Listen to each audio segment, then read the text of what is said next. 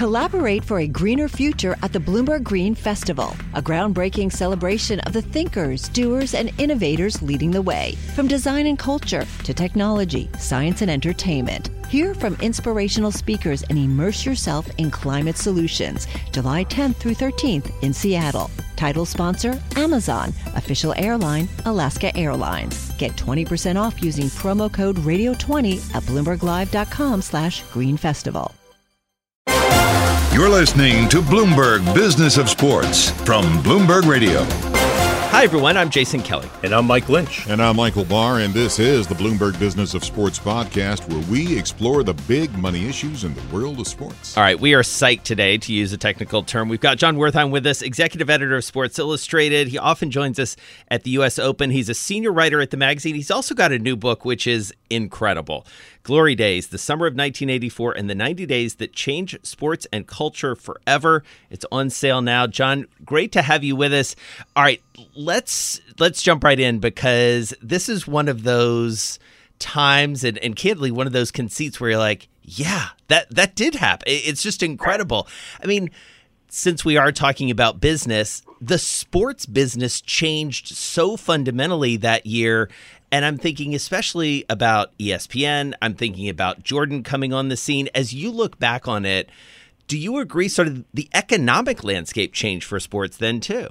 Yeah, I mean, I think I think that's the uh, that was the big change this summer, and it wasn't this sort of a moment of social activism, or it wasn't one of these moments that everyone can pinpoint. But you look back, and this was the summer of Jordan, where he and his agent said, wait a second, I've got a lot of value here and companies want to align with me.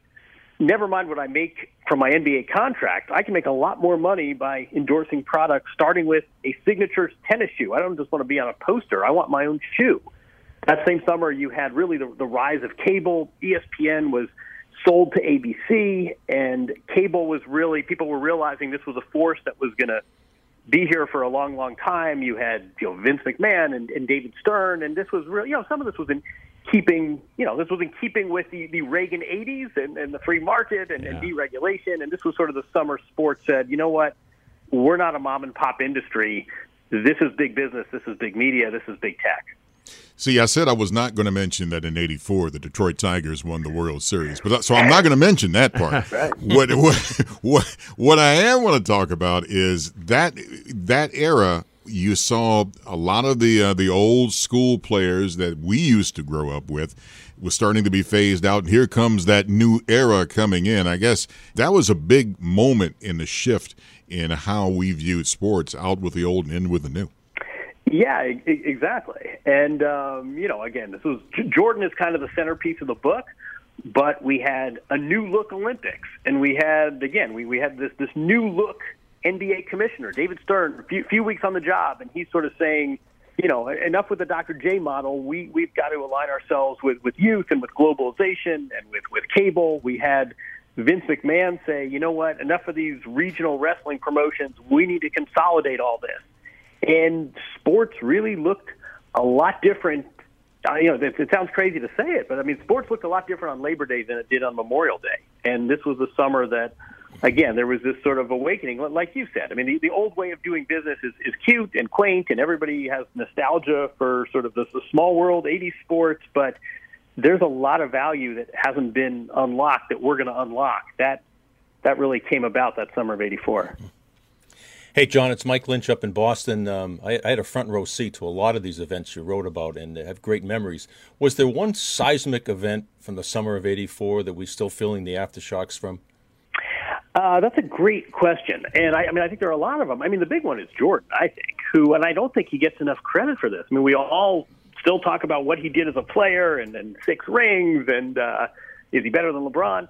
What people forget is what the athlete in a team sport looked like before Michael Jordan and what he did to athlete empowerment, to athlete economics, to leverage that talent has, I, I think he still hasn't gotten his full due. And the other thing that just became clear to me was cable completely changed sports. Mm. And in, in the summer of 84, ESPN said, you know, wait a second. Why are we paying to get on these cable systems? No, no one wants cable if it doesn't have ESPN. We're the ones that bring value.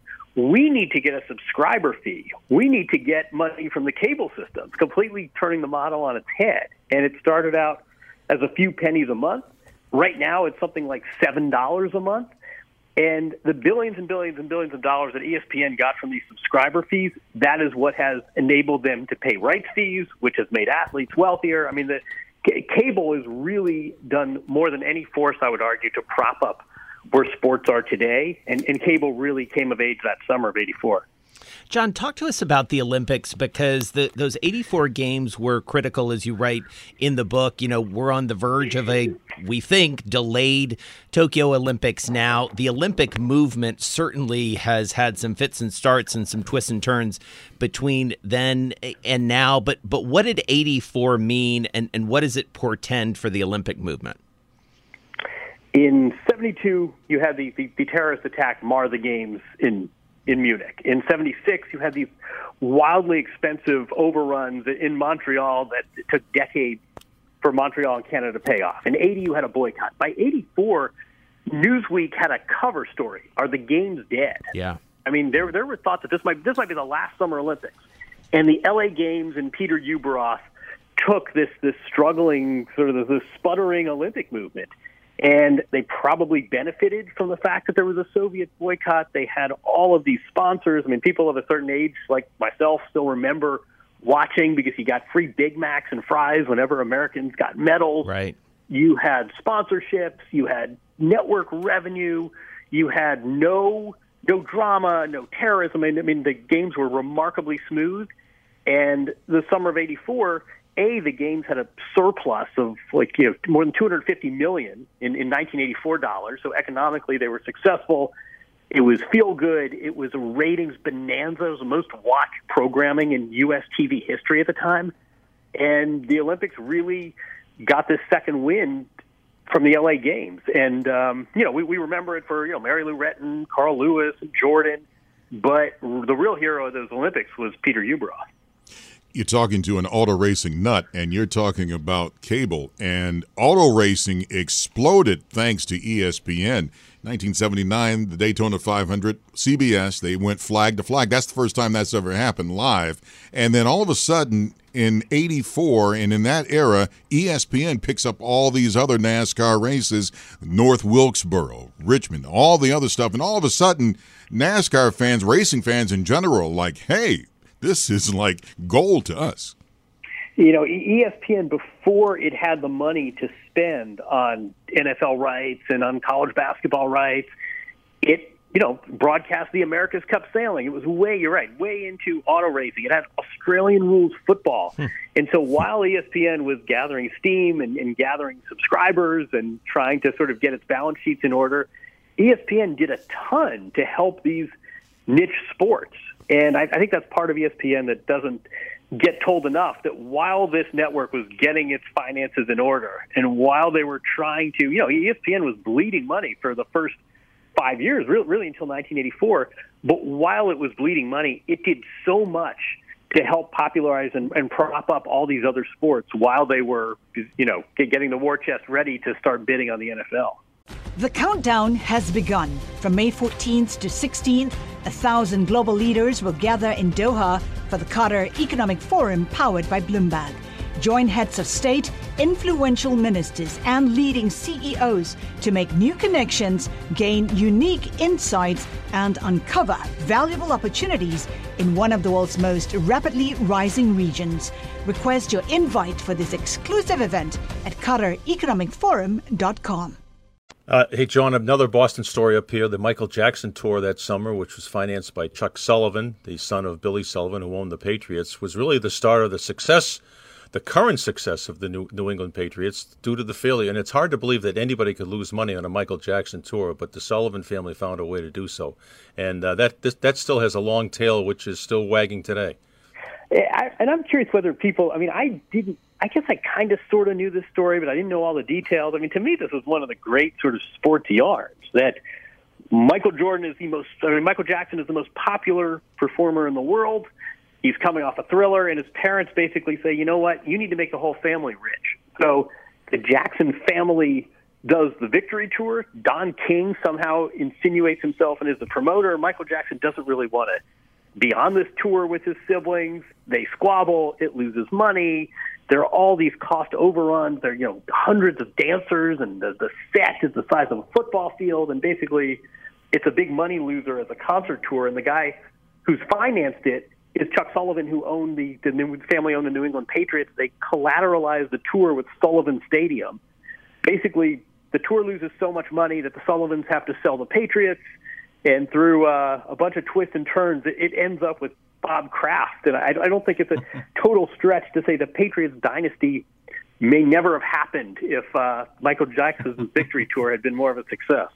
I mean, it is amazing to to think about it, and you know, it, it brings us to I think one of the most fascinating uh, sort of elements of this book. That while it is a a sports book, and in some ways, and you are the executive editor of Sports Illustrated, this is really a book about the culture in in many ways. And, and the economic culture of 1984 and you alluded to it uh, at the top of the conversation you know we're in the midst of the Reagan era but sports become intertwined I- into our lives in a in a new and different way it feels like Jon you know beyond sort of just something we watch but sort of integrate themselves into our you know our, our very beings and certainly our our economic beings. Is, is that something that that you sort of found as you were going through this Absolutely, and and again, it's sort of these forces of well, you, you've got cable now, you've yeah. got a network devoted entirely to sports. I don't have to wait till you know the, the game of the week or Monday Night Football. I, I can watch sports twenty four seven on this new network called ESPN, and I think athletes were realizing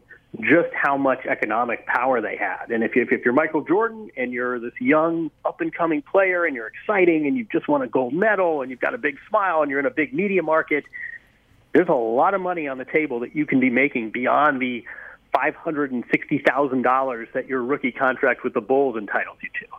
So, as we uh, wrap up here, Jon, just one last thing. Got to ask you about tennis because we get to visit with you uh, often at the U.S. Open. Hopefully, we'll get to do that again this year as the world reopens. You know, 1984 was a big year for tennis, but fast forward to 2021. What's the state of uh, of tennis as you look at it? We're coming out of the French Open now. We're looking ahead to Wimbledon and the U.S. Open. It feels like we're at a, a pretty seminal moment in, in the game across both the men's and the women's game. Yeah, I, would agree with that. I mean, t- you know, t- tennis is like this this global business that is not killing it in the U.S. right now, but I think it's pretty healthy globally it's a strange time in the sense that you have these four absolutely dominant players. I mean, think about this: there, there are 40 majors played every year. I mean, every decade, right? For four a year, and uh, Djokovic has 19, Nadal has 20, Federer has 20, Serena Williams has 23. Um, so you've got more than, than 80 major titles among four players. Wow. And they're not going to play forever. And I think tennis is sort of, you know, c- celebrate these four titans, but I think there's also a bit of like, what do we do for an encore?